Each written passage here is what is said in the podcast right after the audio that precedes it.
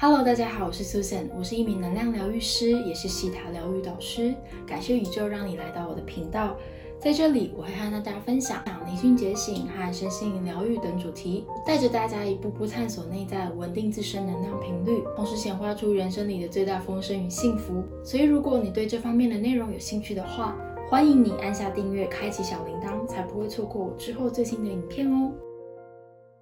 这集想要教大家四个简单的步骤就能完成自我疗愈，但在我们开始之前，我想要先和大家聊聊到底疗愈是什么。首先，我认为疗愈是我们人类一辈子的功课，有点类似宗教里的修行和练习。只要我们生而为人，还活在这个地球上，就一定还会有内在的情绪、烦恼，或是外在的争执和冲突。只是随着我们不断的自我疗愈和整合，在新的冲突发生的时候。我们能够做出不一样的选择和反应。举例来说，可能以前的我容易和父母起争执，但随着我不断的疗愈自己，不断的关注自己的内在，我一次次的看见内在那个想要证明给父母、想要证明给他人看的那个我，或是长此以往一直觉得自己不够好、不够完美的那个自己，我感受它，我看见它，见证它，并且拥抱它。经历这样子看见到释放的过程，许多的情绪还有内在的纠结，才能够在内在层面真正被我们释放，同时被转化。同时，当我们与外在的他人互动的时候，我们可以成为那个更纯粹版本的自己。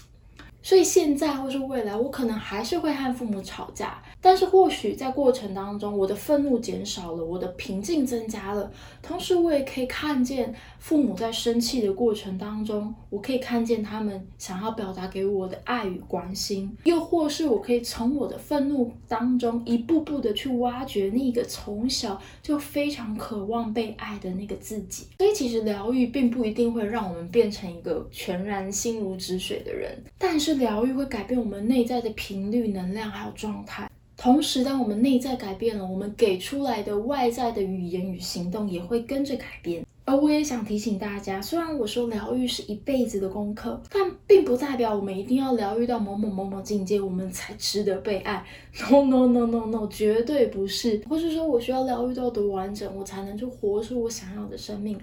这不是这样子的，疗愈就和我们日常练习一样，是我们一辈子的功课，但并不代表你一辈子都是受伤或是都是坏掉的。疗愈这个词并不是受害者这个状态的一个延伸，疗愈代表的是我们一次一次的把力量拿回来，为我们生命当中所有的困境以及阻碍去负起责任。疗愈代表的是我可能在感情关系当中我受过伤，我被欺骗过，我知道我很没有安全感，但是我先承认。并且接纳了这样子的自己，同时在过程当中，我陪伴着自己，一步步去看见自己的价值，并且越来越深信，无论是什么样版本的我，其实都值得一份美好的爱情。那接下来想要和大家分享疗愈四部曲，但这只是一个简单的概念和框架，所以如果你的问题可能有点复杂，还是非常推荐你寻求专业的协助。但同时也欢迎大家试试以下的自我疗愈方法哦。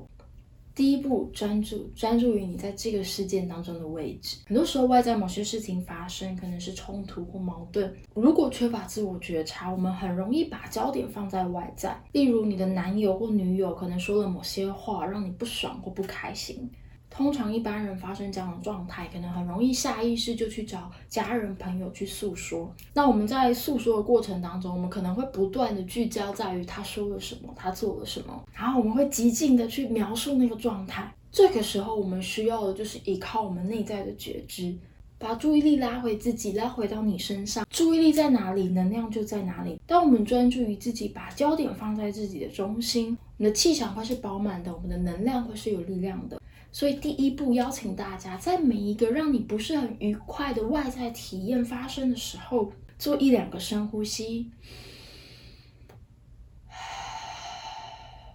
同时提醒你自己专注。我专注于自己，我专注于我的身体，我专注于内心的感受。这样一个非常简单的步骤，其实是在提醒我们的潜意识。告诉他我是重要的，我值得被聆听，我值得被看见，也是在告诉我们的潜意识，无论外在发生什么样的风风雨雨，我都愿意把能量放回自己身上。再来，第二步是感受，不知道你有没有这样子的经验？有些可能发生很久的事情，例如小时候发生的事，可能是你父母曾经对你说过的话、教你的方式，或曾经做出的一些举动。这些事情可能看似都非常久远，都已经过去了，但是依然会在现在你的生命当中时不时困扰着你。有些人遇到这样子的状态，可能会开始分析对方的言行举止、对方的态度或是意图。我也遇过有些个案，他在童年的时候，呃，经历了父母的一些创伤，他明明内心是非常受伤的。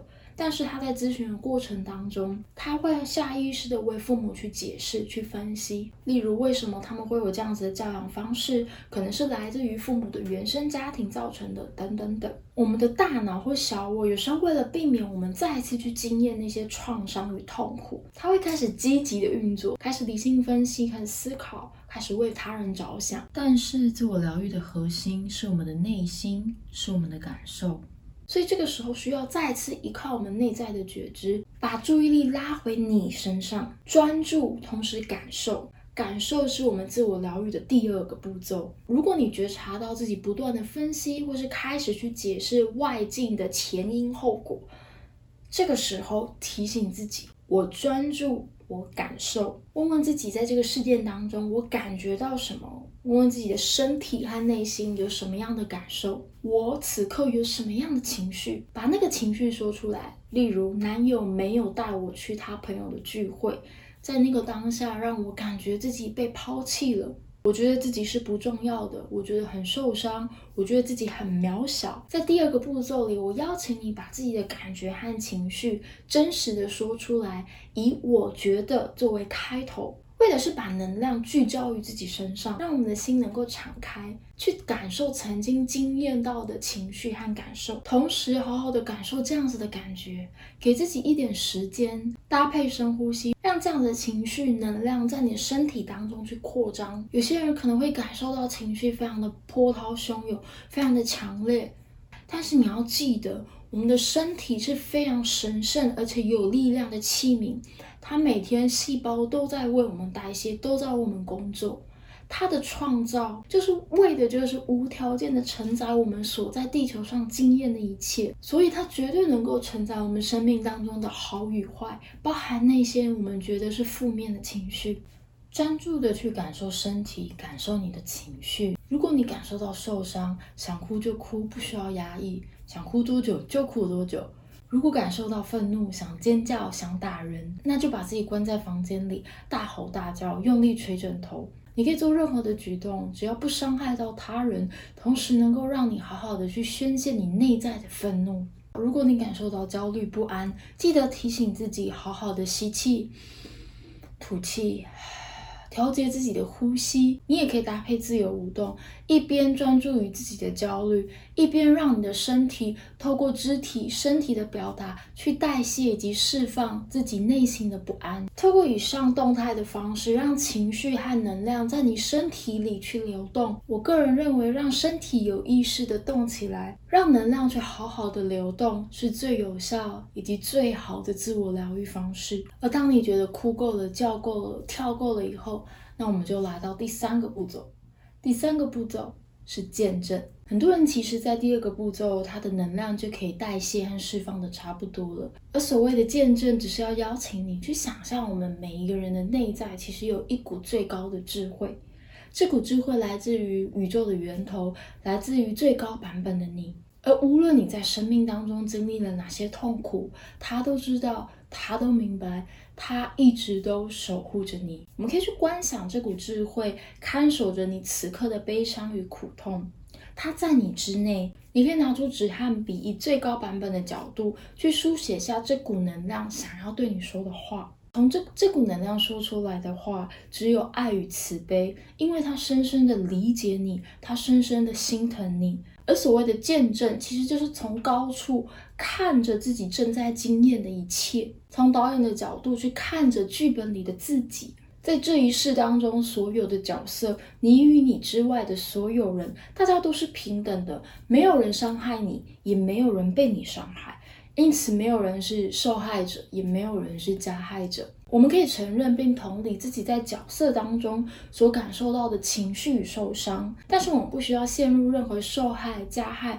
甚至拯救的情节里。这是第三步骤，见证自己的疗愈，见证所有的情节开始松动。那第四个步骤是释放。当我们见证了自己的感受，同时松开了所有的剧本角色，许多的能量与业力纠缠也会开始流动，开始释放。你可以观想。自己身体当中所有的负面情绪，就像泡泡一样，一个一个离开你的能量场，离开你的身体，并且将这些泡泡送入白光当中。你也可以想象这些很沉重的情绪，像女性在排经血一样，从我们的子宫，从我们的海底轮，一滴一滴慢慢的排出，并且送回大地之母。或是你也可以单纯透过有意识的吸气。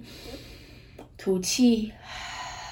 让所有能量透过你的吐气一并的释放。除了选择自己一个比较有感觉的方式去观想，也可以在过程当中搭配言语，例如我释放我内在所有的恐惧与不安。透过想象加上言语的强化，把你的意念说出来，达到深层疗愈的效果。其实疗愈并没有我们想象的那么遥不可及，或是永无止境。而疗愈其实只是一个自我觉察、自我承认，并且我们重新选择的一个过程。但前提是我们都要先能够愿意去看见自己的创伤与痛苦，同时好好的心疼那一个受伤过的自己，同时愿意去成为自己的内在父母，一步一步的陪伴自己再次成长。好，那最后再帮大家简单的复习自我疗愈四部曲。第一步是我专注。第二步是感受，第三步是见证，最后一个步骤是释放。邀请大家尝试以上的方法，在与底下留言和我分享你的经验哦。那我们今天就先聊到这里。如果你喜欢这集的内容，欢迎你帮我按赞和分享，也不要忘记订阅和开启小铃铛。同时也可以追踪我的 Instagram 和 Facebook，都在下方资讯栏附有连结哦。那我们下次见，拜拜。